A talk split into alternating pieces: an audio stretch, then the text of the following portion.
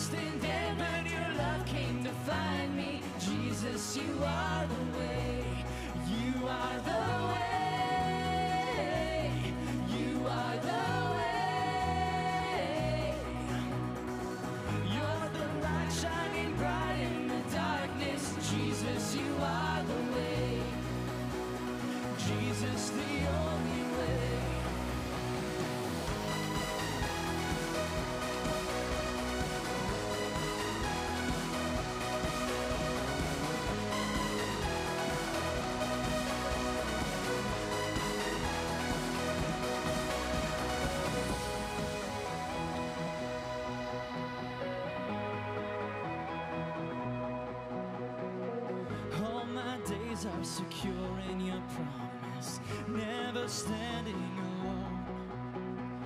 You're the truth, you're the life, you're my future. Jesus, you made a way. I'm alive in the love that you give me, free to dance once again. You will lead me from glory to glory.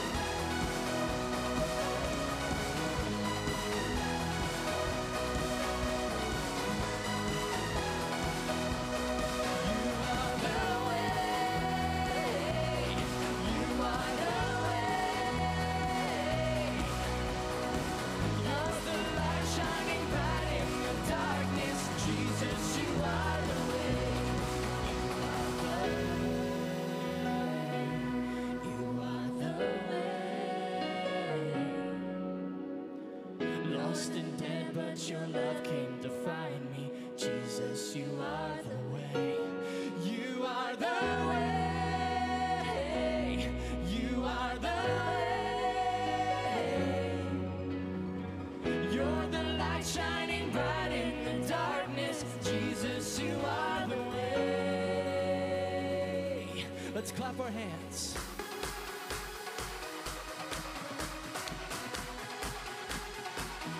A little faster.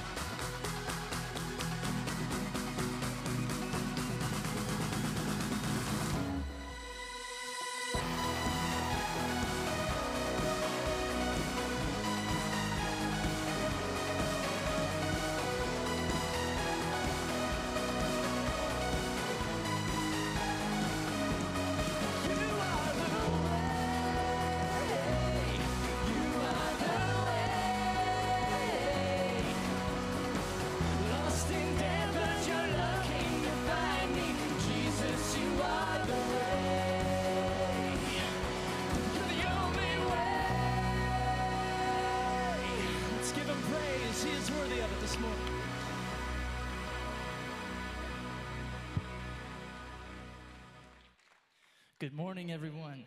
It's great to be in the house of the Lord this morning. Amen.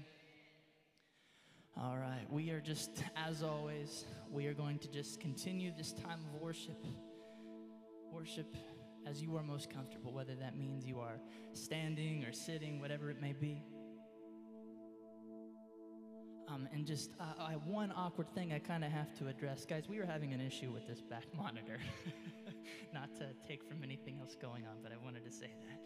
Uh, but I'm going to say just a brief word of prayer, and, and we're just going to continue this time together. Father God, we just thank you for all that you do and all that you are. And God, it is a privilege to just be in your presence this morning. God, we pray that you would just meet us here in a very special way. God, that you would hear our praises this morning, that you would hear our songs. God, that they would bless your heart. Help us to just be hollow vessels, God, ready to be used by you, ready to be moved by you. To do whatever you may have us do, Lord. We love you, Lord, and in your name we pray.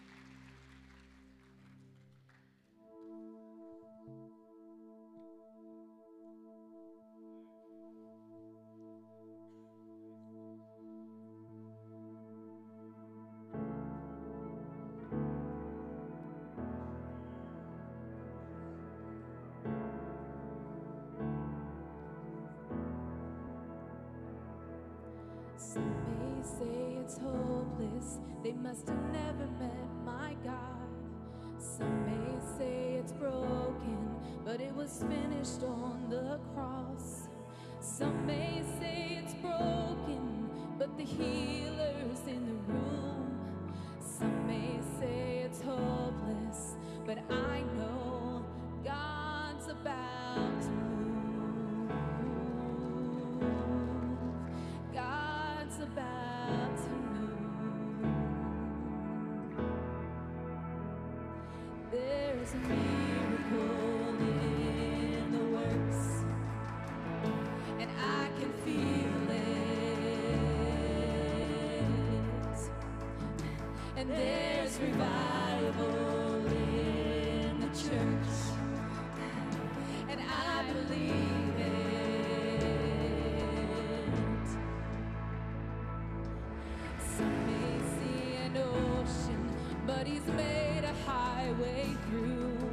Some may see a mountain, but we've seen a mountain move.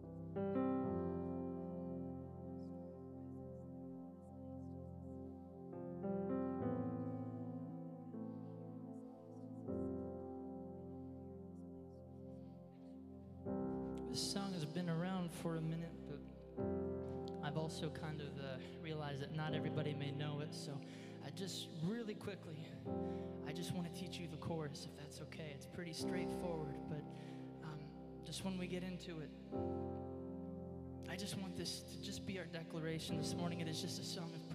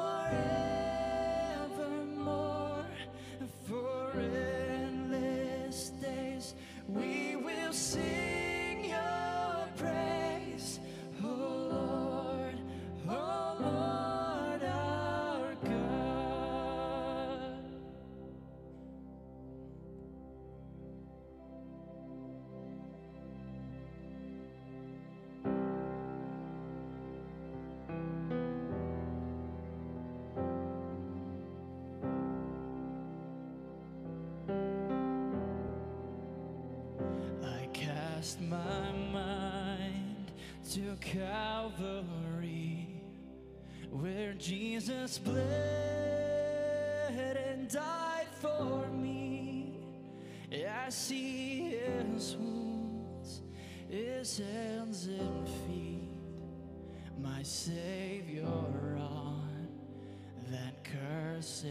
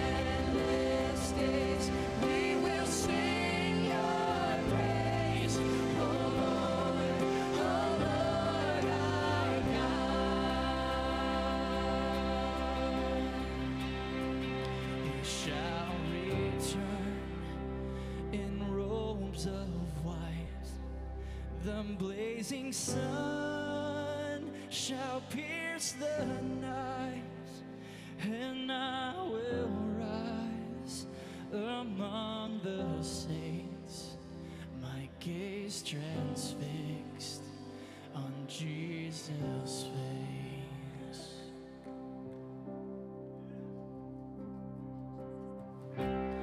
The day is coming sorrow, there will be no more tears there will be no more pain or worry.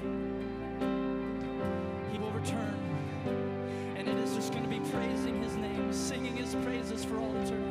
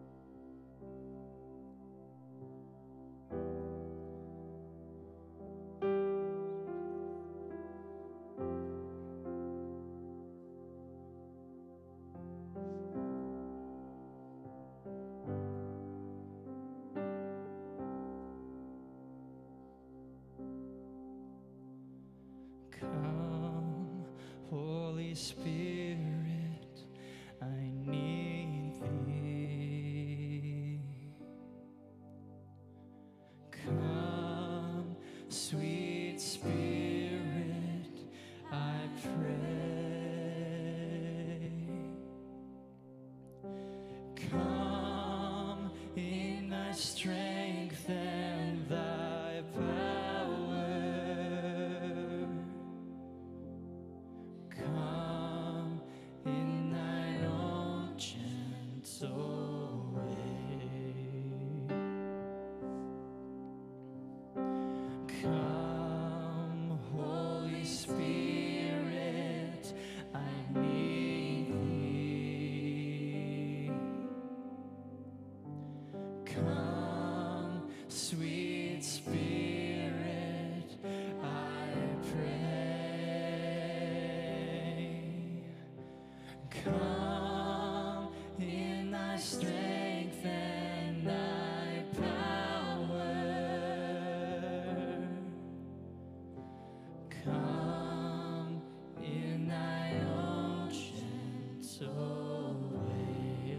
together one more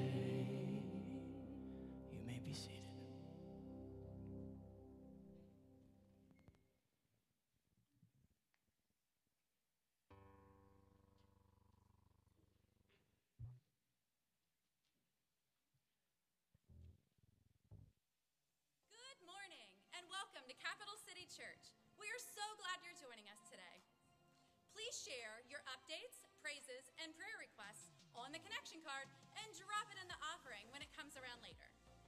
First time visitors, let us get to know you through the connection card.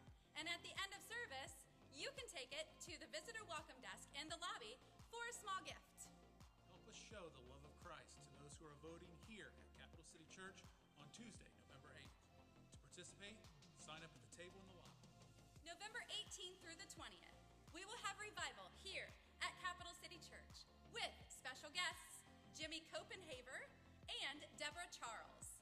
Be sure to join us for what is sure to be an incredible weekend of teaching and worship. Stay tuned for more info. Our church is participating in Operation Christmas Hope. It's to send gifts to kids of the Pima tribe in Laveen, Arizona. Boxes and lists are available in the lobby. Like to participate, please pick one up and return it by Sunday, November 27th. Boxes should be returned wrapped and include $10 to cover the shipping costs. Thank you for supporting the ministries of Cap City Church. You can give by check or cash or online on Cash App. Please welcome Pastor Jacob with this week's message.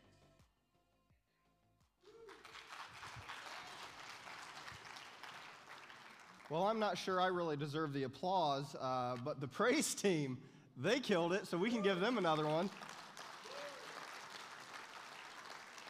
Um, fantastic, fantastic job today. I challenged the praise team today in our morning meeting. I said, uh, really believe the words you're singing. You know, sometimes we get caught up in the music or the rhythm, um, but it's really the words that have such power. Uh, I'm going to do something that is common for, for our church, uh, Hope Central, and, and it's something that I'd like to do as often as I preach. Um, but we do something called a posture of prayer at our church, and what that is is we basically we ask anybody who is physically able to get down on their knees and pray with me. Um, and why we do this is because if you look at the word worship, it is an active verb in the Hebrew language. And so it actually means taking a posture or posturing yourself in such a way that you honor and worship God. And so, if you will, um, anybody who is physically able, I would like, uh, I would ask that you would take uh, a knee and bow down. And, and what this is really about is this is just bowing down and saying, hey, hey, God, we want to hear from you. And so, if you can't physically do it, just hold your hands out for a blessing and we'll pray that God blesses you. But Lord God, as we come before you today, we ask, just as the praise team sang, Come, Holy Spirit. We need you. Uh, nothing that is spoken today, nothing that is sang today will mean anything without the interpretation of the Spirit interceding on our behalf and transforming us into new creatures, Lord God. I pray that you would do a work in the hearts and minds of every person here. I pray that you would bless them and fill them to the utmost with your Spirit. In Jesus' name we pray. Amen. In case you are unaware of what's going on, we are having a baptism service next week. We have a handful of people who want to be baptized. Yeah, we can clap for that.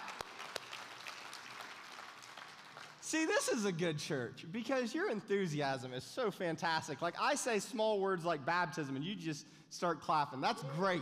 Yeah, yeah, fantastic. Yeah, just every time I say the word baptism, maybe we'll just do that during the sermon. Anytime I say the word baptism, you can clap. There you go. We'll see how distracting that gets during the sermon. Um, but, but we are uh, baptizing people next week, and we want to kind of focus yeah, maybe it's a little too distracting. We tried it. We won't do it. Uh, because I have the word in the sermon a lot, and I'm afraid to say the word. But we're, no more clapping. Okay. Um, but we are baptizing people next week, and I think it is, a, no, seriously, it's way too distracting. Um, but, but we are baptizing people next week, and it's a fantastic opportunity to introduce people to what baptism really means. And so I was talking with Jonathan. I said, I said, Do you want me to preach on baptism so that if there's somebody out there who maybe is unsure of where they're at spiritually, they can kind of understand what baptism is? And so we're going to be in Acts chapter 16, taking a look at some baptisms that take place in Scripture. Um, but as we kind of go over this, it, I want you to just understand this we don't, as a church, I believe, and, and this isn't just this church, I just think as a church kind of through America, we don't give baptism the celebration and the priority that it deserves. Um, it is a, it, in fact, if you look at Scripture, whenever the Holy Spirit engaged people, they were baptized and then filled. It, it, oftentimes it said they were baptized and filled with the Holy Spirit. And so there's something about it. In our theology, John Wesley would call it a means of grace, uh, something that you do, an act of obedience that allows you to encounter the fullness of who God is and experience His Holy Spirit. And so um, there is this idea that people say, well, do you need to be baptized to be saved? Or do you need to be baptized to go to heaven? The answer is no. But if you want to encounter God and His fullness, baptism is a large criteria for encountering the Holy Spirit. And so you're missing out on something. And that's really the reality is because we have people who get saved and they never really encounter the fullness of God. And that's because they, they don't get baptized or they get baptized and there's just no celebration of it. I've been in baptism services where they like dunk people and people are like, yay, good job. Or what's worse is they don't do anything. And what we're really declaring to the world is that we want to live for Christ. These people have been saved. I mean, just if we're really Bible believing people, we believe that salvation leads you away from hell and leads you into eternity and salvation with Jesus Christ.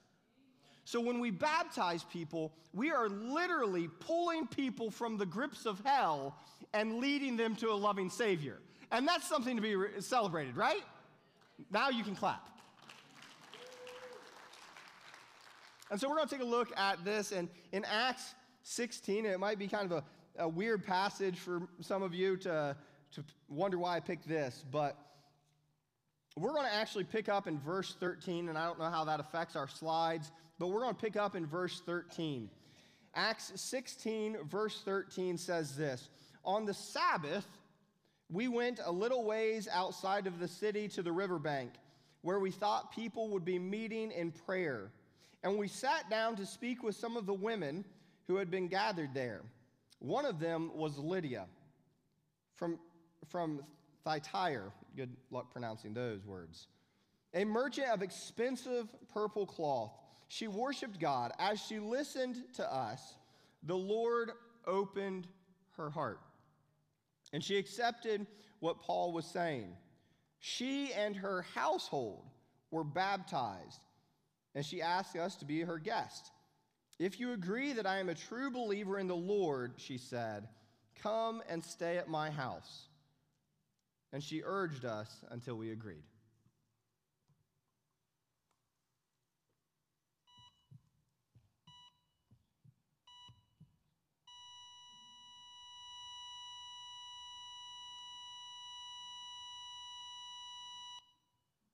It's a painful noise, right?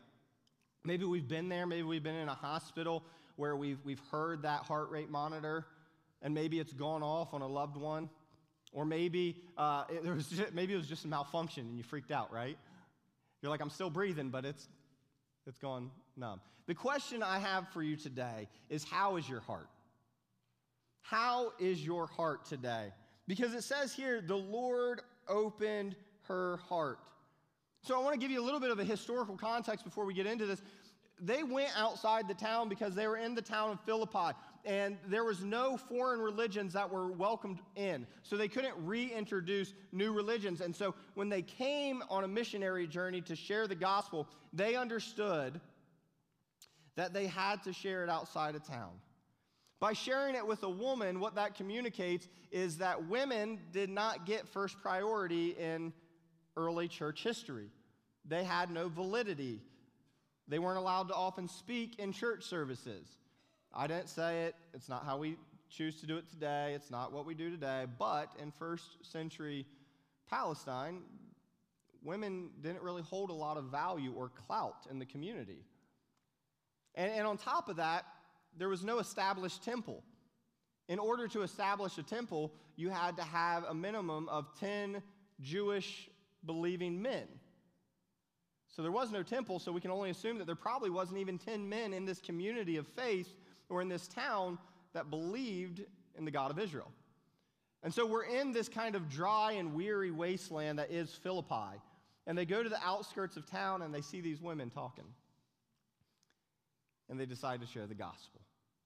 And in this encounter, it says that God opened her heart.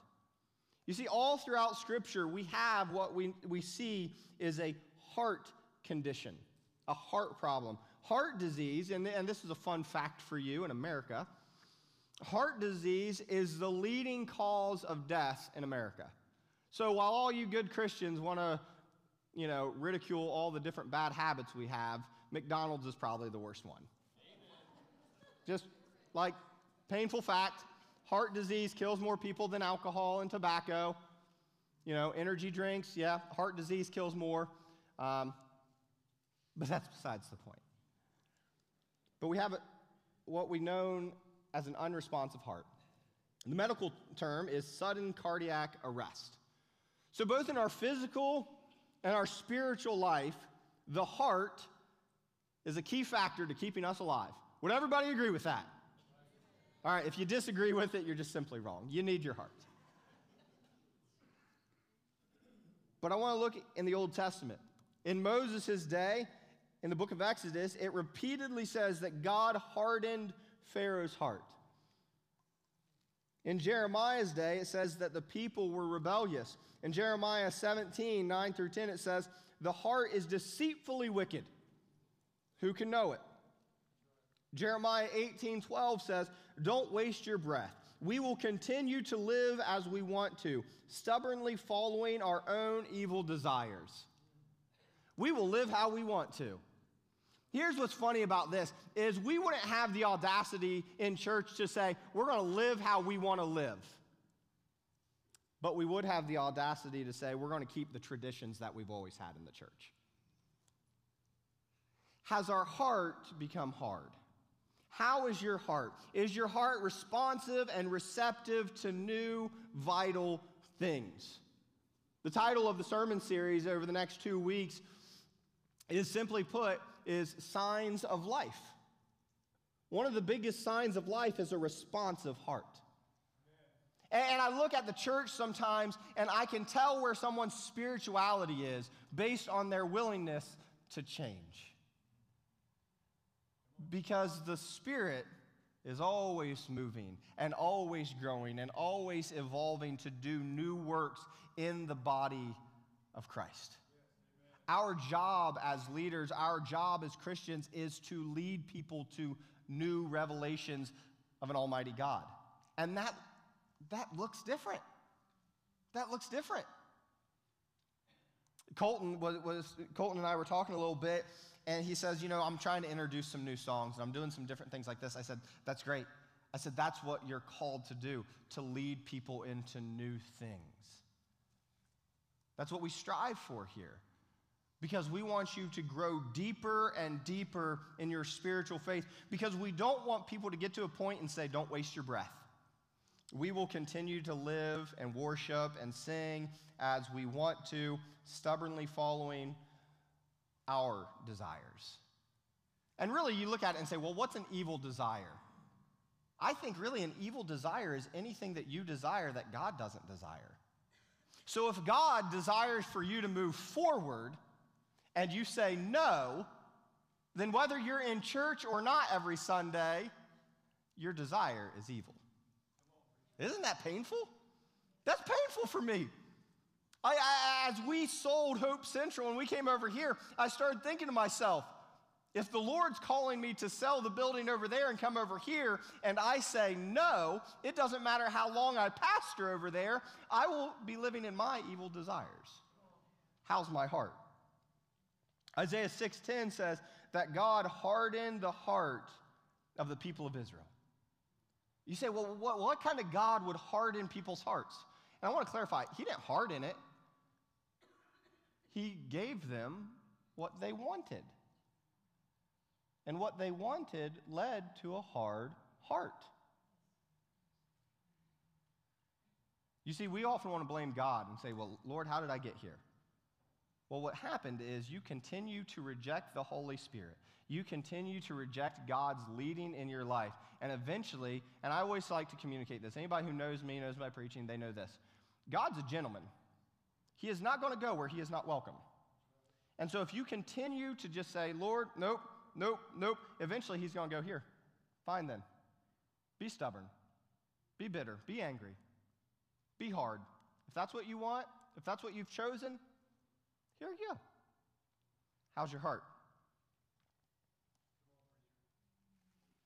Daniel 5:20 says that the king's hearts were lifted up. They were proud, and he was stripped of his glory. Are our hearts proud today? Do we think that we've ascended in knowledge and understanding? The moment you think you know it all is the moment you know nothing. I always thought when I was young there'd be a time where I would arrive and I would know what I was doing. Still don't know what I'm doing. And I've talked to pastors older than me. They don't know what they're doing. We're learning, we're growing. And what proves this is the pandemic because I sat in a room with 20 pastors in the middle of the pandemic and we all looked at each other and gone, What are you doing about the pandemic? And we go, We don't know. You see, we got to guard against pride and ask the question, How is our heart? Matthew 13, 15. Jesus echoed the words of Isaiah when he said, The people's hearts have become hard. They've become so hard that they won't even hear new things. They won't even hear new things. God is revealing new and wonderful things in our church. Can you hear it? Do you want to hear it? Are you seeking it? Romans 5 2. Or, I'm sorry, Romans 2 5 says, Because of your stubborn heart, you are storing up wrath. Whoa, that's painful. Storing up wrath. And here's what I think that really kind of comes down to because of your stubborn heart, you're storing up wrath. I think you're so stubborn that you frustrate the Spirit. You frustrate the Holy Spirit. And, and Scripture talks about frustrating the Spirit. You become so stubborn that you think you know it all, that you can no longer hear from God.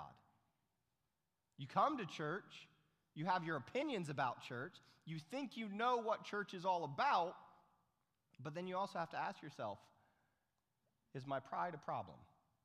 And I would venture to say that the moment that the moment you say pride is not a problem is the moment the Lord will lay you low. You want to hear a funny baptism story? This isn't in my notes, but it's funny and it came to mind. So, I was baptizing some teenagers about 20 years, uh, about 10 years ago, and um, I was in a good place spiritually. But that week had been a hard week for me. I had made some poor choices, and I, I was coming in to baptize them, and, and I'm just completely honest, my heart wasn't entirely right when I was getting ready to baptize these young people. And we had these this big walk in baptism. I mean, it was massive at Hope Central. And, and I'm walking down the stairs, and I hit the second stair and fall straight on my butt and just fall all the way down, splash all the way in, and just, I mean, my tailbone hurt for like two days. And, and, the funny thing is, the Lord pressed on my heart and He said, You need to remember who you're coming before with this. Are you humble today? How's your heart? Acts 28 27, once again, we see this idea of Isaiah again. It says, The hearts of the people are hard. So hard they can't even hear and see what God is doing right in front of them. I'm going to be honest. If you have been a part of Capital City Church over the last month and you are still disgruntled, you have a heart problem. Like the things that God is doing in and through the merger and joining of multiple churches to bring about God's kingdom. If you are coming to these services, if you are sitting in the worship services and you aren't feeling the presence of God, then you at the end of the service need to come to an altar of prayer and say, Lord, what's wrong with me? Because there's something broken. Because the Spirit is so thick all over this place that if something's not happening inside of you, it's not the church's fault, it's not God's fault. There's something wrong with your heart because God is all over this place. And it's so evident. Everybody I talk to, the spirit filled people that are in this church, but I would, I would dare to echo the same, pas- the same passage of Scripture over and over again. The problem with the church, and not this church, but the church globally, the problem with the church today is there are too many people sitting in the church with hard hearts and they can't hear from God and they can't see God no matter what they do because they have set in stone what they think is right. It's not as simple as that. It's not just white and black. There are so many gray areas that we have to wrestle with. That's why Scripture says that we need to uh, work out our own salvation through fear and trembling. We need to struggle with it a little bit. It's not always black and white, but how's your heart today? What is the subtle and deceptive about the heart is that we can be deceived in the midst of seemingly righteous circles to think that we have it all figured out. We sit in church and we think, hey, we got it all figured out. I'm good. Been in the church since, I mean, I don't mean to pull a Paul card. You know what a Paul card is, where Paul like rambles about all his accomplishments? I've been in the church since I was born. My father was a pastor for my whole entire life. I have a master's degree in ministry. I get it. People say they've been hurt by the church. Hello, me too. But what are you really seeking from God? How's your heart? Are you staying humble? Are you seeking Him? In the midst of everything, we, we have a tendency, we could get into those circles and we could think, I got it all figured out. I don't want to have it all figured out. Because I'm 35 years old. If I have it all figured out by 35, life is going to be really boring. No challenge, no struggle. Struggle makes life worth living. And besides, do I really want to? Here's, here's the thing. Let's say there's a 90 year old person in this room. Don't know who you are, maybe you're 90 years old. If you're 90 years old, do you really want to serve a God who can be figured out within 90 years? I want to serve a God so big that no matter how long I pursue him, I will never fully understand him.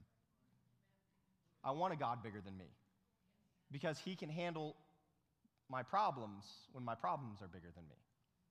I want a big God. But that means keeping my heart in check. You see, many of us grow hard and heart as a means of coping with the pain we have experienced. We live, we love, we lose, and it's easier sometimes to have a hard heart than it is to let people in, than it is to change. We would rather grow hard than feel the pain of heartache again. But a hard heart is a dead heart. There's a word in the medical field. It's hypertrophic cardiomyopathy. Maybe you're a nurse, maybe you're a doctor, and you know what that means. But essentially, what it is, is it's a hard heart. The muscles around your heart grow so thick that the blood has a hard time circulating where it needs to. And over time, this hard heart will lead to sudden cardiac arrest, and you'll die. How's your heart? Is your heart is your heart hard? Or are you leaving room for it to be opened again? Are you releasing the things? In my early 20s, there were some things that I went through. And I remember having the vivid conversations with God in my prayer life and going, Lord, I'm ready to quit. I'll just put on a hard shell and I'll be impenetrable and, and people will leave me alone and I can manage this and I can, I can dial in and I, I can just blot out the emotions. And I remember in those moments praying and going, Lord, no matter how bad reality hurts, don't let my heart get hard. And I had to pray against it. And, and, and many of you don't understand that maybe your heart's already hard or it's getting hard. You have to intentionally pray that the Lord will break your heart for the things that break His. Like you have to pray for those things. It's not just going to happen. When I pray for people, I don't pray that things would get better. I pray that their hearts would get right with God because if their hearts are right with God, everything else will fall into place. And maybe you're here today and you said, My, my, my heart has grown hard. I won't let people in. I don't trust anybody. But Proverbs 4:23 says this that we must learn to guard our heart above all else, for it determines the course of your life. See, that's the solution to having a hard heart, is that we don't need to harden it, but we need to learn to guard it. I had to guard my heart this morning. Uh, this week, I was writing this sermon, and, I, and my wife often asks me about Friday. She says, How's your sermon going? And I said, Well, it's okay. I said, But I don't really have that hook. That's something, that thing that somebody can relate to, that people connect with. And so I'll give you something you can connect with. My hook came this morning at 6:45 in the morning. My normal routine is I wake up on Sunday mornings and I get here about two hours before anybody else, and I run through my sermon and I practice and, and I work out all the kinks. And 6:45 rolls around and I go out to my car and I get in my car. Click, click, click, click, click, click. Click, click, click, click, click. Great. My battery's dead. In that moment, I had a choice. Either I could let my heart get hard in that moment, or I could keep my heart soft. And you say, well, no one get, lets their heart get that hard that quick. yeah, right. I've seen some of you with your fingers driving down the freeway.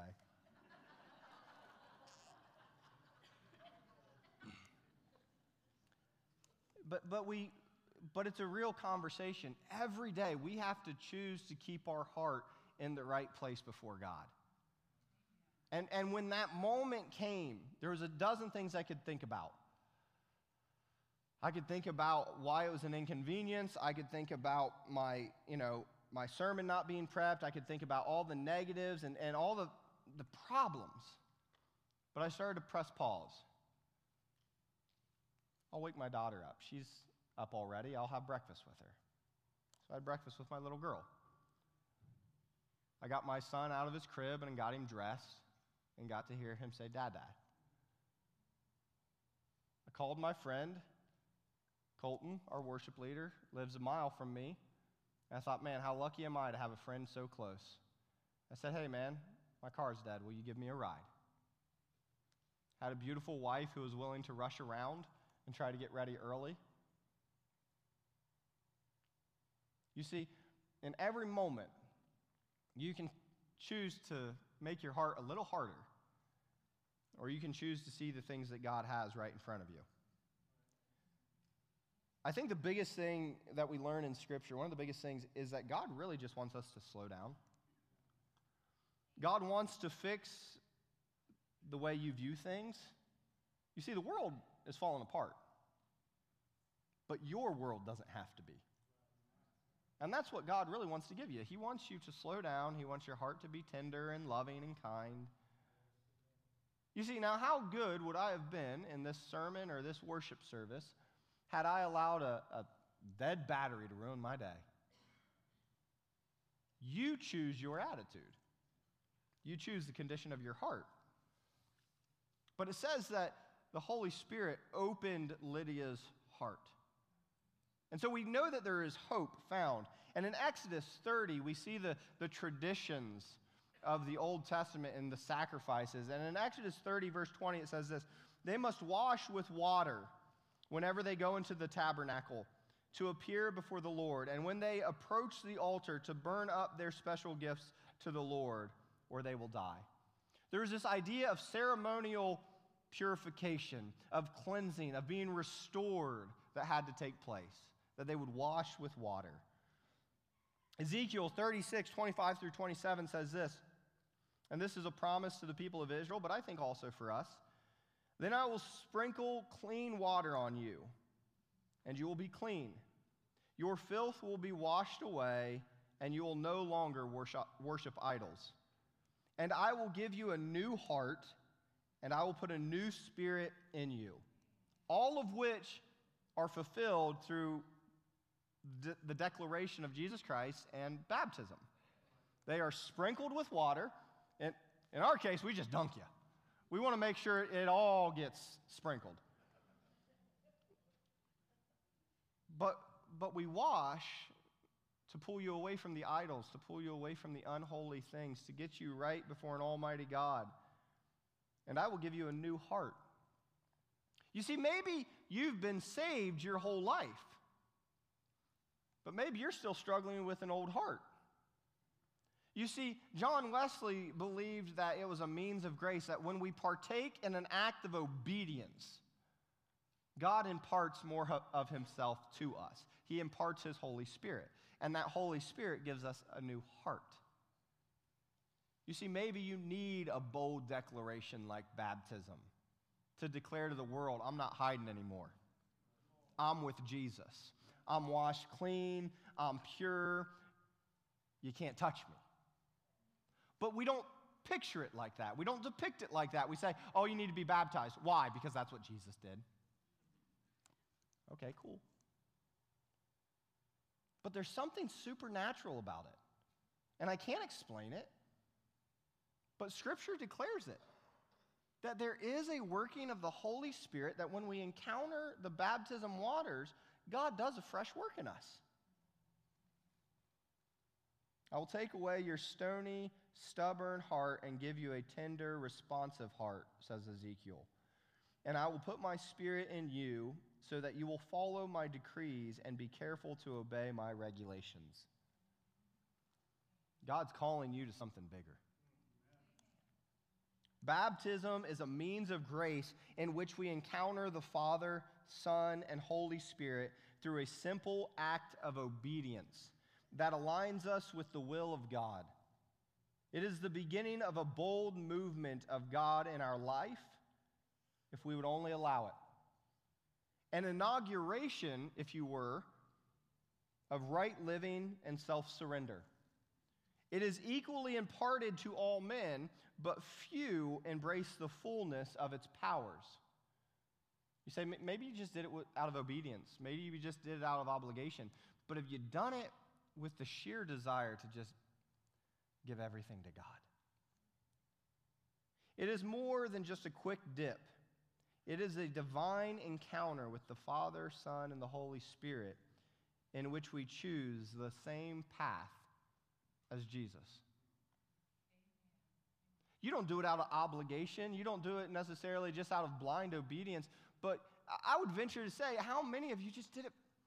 You just did it because that's what you're told to do. But did you embrace the fullness of what God has for you? Did you go into it craving the Holy Spirit, desiring that your heart would be made new?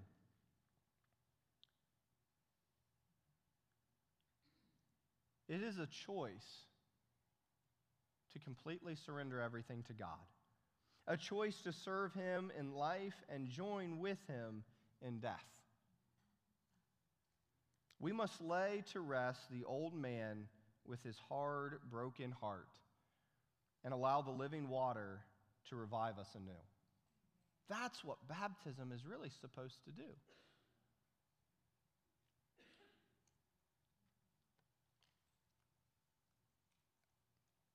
I wish I could explain the full power of baptism because it's an encounter with the Holy Spirit. You see, oftentimes people would get saved, but then after baptism, it would say they encountered the Holy Spirit. You see, we have a lot of Christians, I think, and a lot of churchgoers who would claim they are saved, but boy, their actions lack the Holy Spirit. If faith is believing something we don't entirely see, then what if we entered the baptism waters believing that they had the supernatural power to radically transform our lives because in that moment of complete surrender, we believe that we would be invaded by the Holy Spirit. What if we prayed that way? What if we rejoiced that way? What if we said, It's done, it's over, I'm not that person anymore? Maybe you need to be re upped. Maybe you need to be rebaptized. My grandma was one of those, I, I, talk about my grandma a lot, but she was one of the sweetest ladies I ever knew. Like 80 years old, and she's like, hey, I want to get baptized again. I was like, why? You're like the nicest, saintliest person I've ever met. She goes, because the Lord's calling me to it. Well, I can't really argue, because I used to struggle with people who are like, oh, I need to get rebaptized. I used to struggle with that. But now I'm like, man, if you're just hungry for the Holy Spirit and you know that He can be found in those baptism waters, sign me up again. But are you hungry for the Holy Spirit to radically invade and transform your lives? Not out of routine, not out of ritual, not out of blind obedience, but what if we entered those waters begging and craving the Holy Spirit like a soul that had been in a, a dry and weary land that craved water? What if you approach the baptism waters like someone who had just trudged through the desert and saw an oasis and says, Man, I want all of it? What if that's what God was trying to give you in baptism? Because it is. So I want you to see five quick things that God gives us on the topic of baptism. First one baptism acknowledges obedience to God okay? Obedience to God, first and foremost. Jesus came, and John the Baptist said, I should be baptized by you.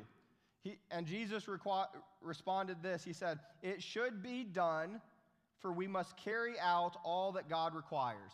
The simple first reason you should be baptized is because God asked it of you. Need there, need there be more, right? If you're old enough to understand salvation, you need to be baptized because, because God calls you to it. Obedience. Baptism acknowledges that all have sinned and fallen short of God's glory. That's what baptism acknowledges. I've sinned, you've sinned, we've all sinned. We need to be baptized. We need to be washed clean. We need to give our lives to Christ. Jesus, when he was baptized, had no sin to confess. So he went into the baptism waters confessing the sins of Israel. He took their sin upon him and he was baptized for the whole nation. What he was doing is he was acknowledging the need for repentance and baptism.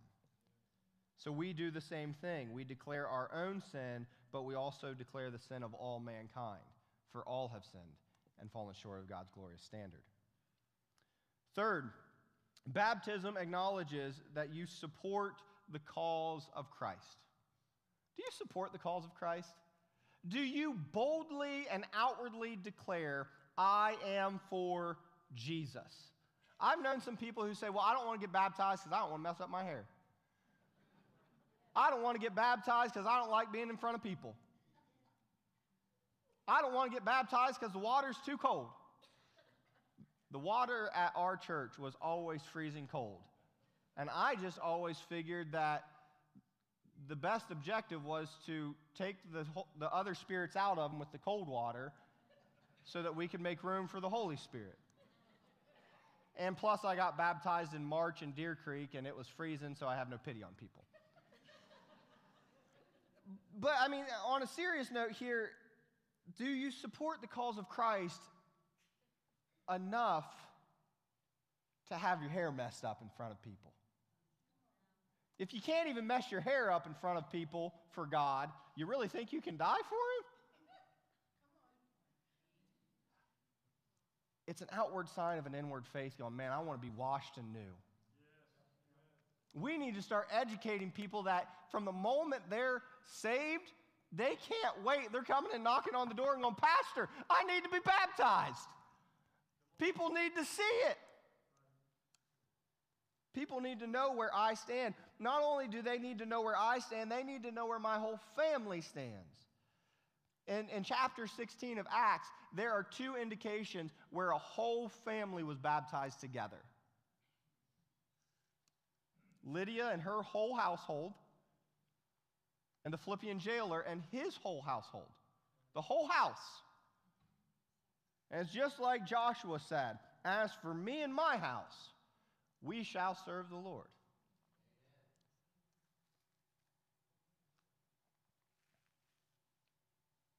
Baptism acknowledges that God calls us on mission.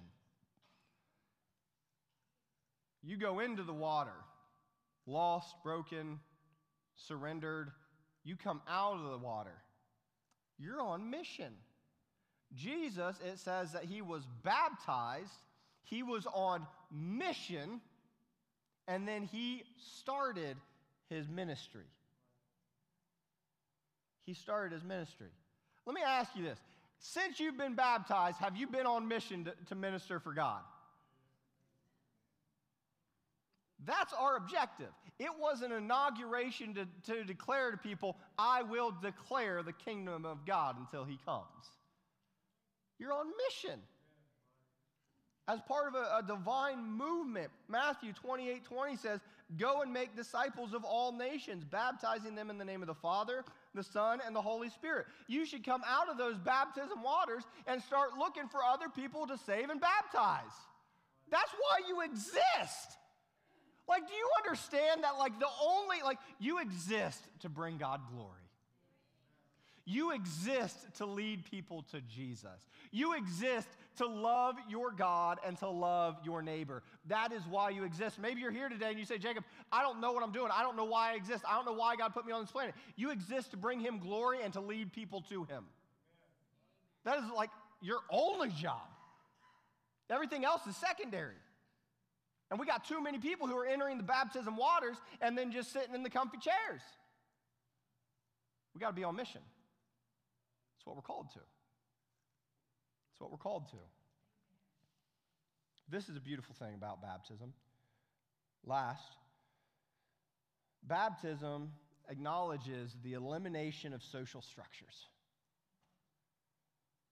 You're not white, you're not black, you're not male, you're not female. As, as Galatians 3 27 through 28 says, it says, And all who have been united with Christ in baptism have put on Christ, like putting on new clothes. There is no longer Jew or Gentile, slave or free, male or female, for we are all one in Jesus Christ. We are one. It is an act of unity. In the time before Jesus' baptism, John the Baptist was reported saying that Jesus would come, baptizing with the Holy Spirit, and that he would separate the chaff from the wheat with his winnowing fork. And the idea of chaff and wheat, if you're not familiar with that, it was a farming term. And they would go through with their, their winnowing forks, and they would cut, and the chaff would fall down and blow away. And the wheat, because it was heavier, would stay still and they would go and pick up the wheat. What God is inviting you to in this baptism experience, what God is inviting you to is a new heart that is for Him. But He's really wanting to see who's all in. He's wanting to see who's serious. He's wanting to see somebody who's fully devoted, not passive, but wholeheartedly committed to a good God.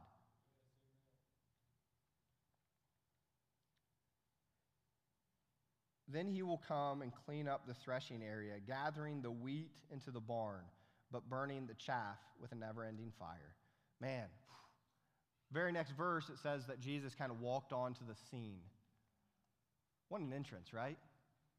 I mean, what if Jesus just came in and goes, All right, I'm looking for the ones that are actually serious. I'm looking for the ones who actually do what I tell them to do. I'm looking for the ones who will lead people to me. I'm looking for the ones who will not be afraid or embarrassed or ashamed. I'm looking for the real ones. And I want them to be a part of my movement. I don't want them to be a part of my religion. I don't want them to be a part of my church. I want them to be a part of this divine heavenly movement that is pulling people towards the heart of God through love and compassion. Don't worry about those, those Sadducees and those Pharisees. They're a bunch of vipers. I'm looking for the real deal. I'm looking for people who will serve the poor and the hungry and clothe the naked. I'm looking for the ones who will go into the gutter and pull people out and give them hope. I'm not looking for the ones who just sit in their comfy chairs or just show up on Sunday. I'm looking for the real ones. You see, God is inviting us to a divine movement. I know there's so many people who have been hurt by the church. And why you've been hurt is because what you really crave is you crave something real. You crave for the church to be all that it says it should be. I can't speak for every church. I can speak for me, I can speak for Pastor Jonathan, and I can speak for this church. We're going to be a real church. We're going to be a movement for God. Not, it's not about a denomination, it's, it's not about a religion, it's not about church, it's about Jesus, and we're going to move for Jesus where Jesus wants us to move. We're going to serve the lost, we're going to serve the broken, we're going to keep ministering, and we're going to keep making active moves to reach the kingdom of God.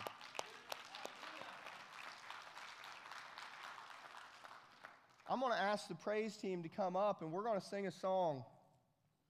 And what I'm really inviting you to is to make a move for God today.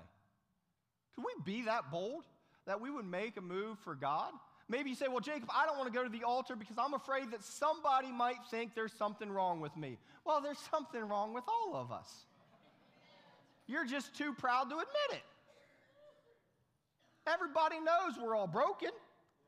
We're not under any false pretenses here that, that we don't have problems and flaws and mistakes. But the altar is here for healing and hope. We're going to have our pastors here and they're going to pray for you if you want prayer. But this song talks about a move of God. I don't want to see a church grow. I want to see a movement of God. And I want to see God move over and over and over again in my life. But in order for God to move, our hearts need to be responsive. And if you aren't a Christian today, I'm asking that you would respond to the call of Christ in your life today. Maybe you're here and you're saying, Jacob, I'm not a Christian, but I, I want to be a part of this movement. We'll meet you right down here and we'll lead you straight to the heart of God. But at some point in your life, you're going to have to resolve that you have to make a move. You have to allow your heart to break and shatter and become gentle again. As Lydia, you need your heart to be opened again. And then you need to find some water and you need to get baptized. Lucky for you, we're doing it next week. But God is trying to draw you into His presence, He's trying to fill you with His Spirit. But some of you today may need to make a move. And so I'm going to make it easy on you. Stand with us. See, that move is already halfway done. I'm going to ask our pastors to come. The move is getting easier and a little closer. But if you need to make a move today, you will be welcomed with love and compassion and open arms. But God is pressing in on you right now. You can't stand still. Eternity weighs in the balances, and God wants you with Him in heaven. Dear Lord God, as we come to you now in worship, I pray, Lord God, that there, if there be anybody here today who does not have a living, breathing relationship with you, I pray that they would find salvation in your Son, Jesus Christ. Lord, that they would not join just another tradition or another religion or another church or another denomination, but that they would join in the movement of an almighty God who sent his only begotten Son to save them. Help us to make a move today for you. In your name we pray. Amen.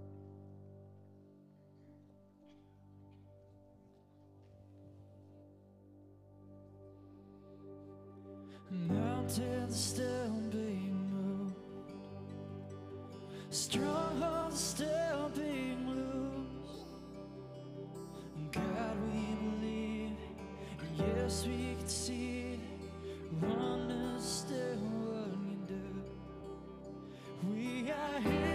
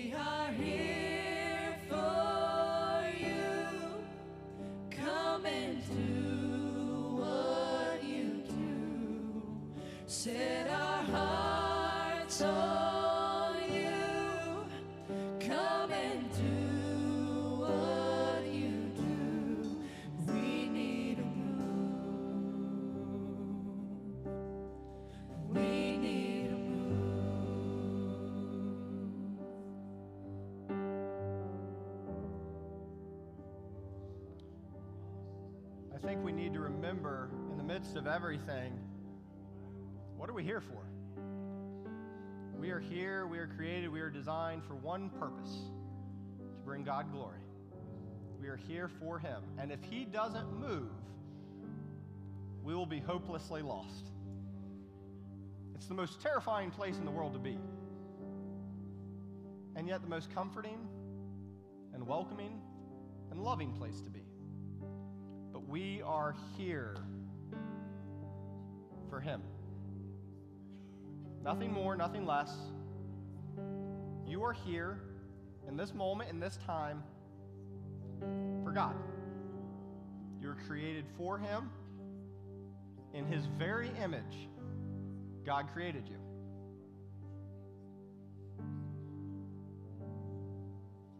Colton, let's sing one more round of that. We are here for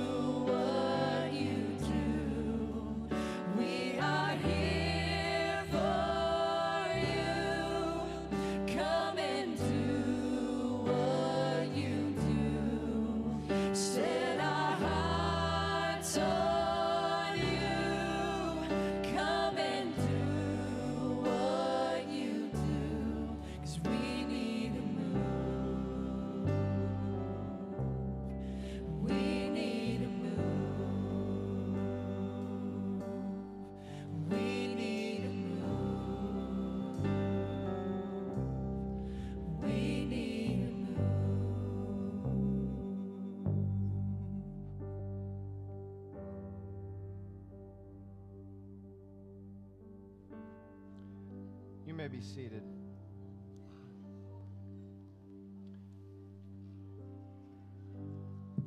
Well, we have a few brief announcements for you. We'll let those who, who want to pray continue to pray. And so, but uh, we have a few brief announcements for you. Um, one of those is uh, we would now actually, let me kind of keep track of where we're at. Uh, we would now like to dismiss our online audience, um, and then we will kind of close out with some few brief announcements. Uh, so, real briefly, one thing that we um, want to acknowledge is so this past week was Pastor Jonathan's birthday.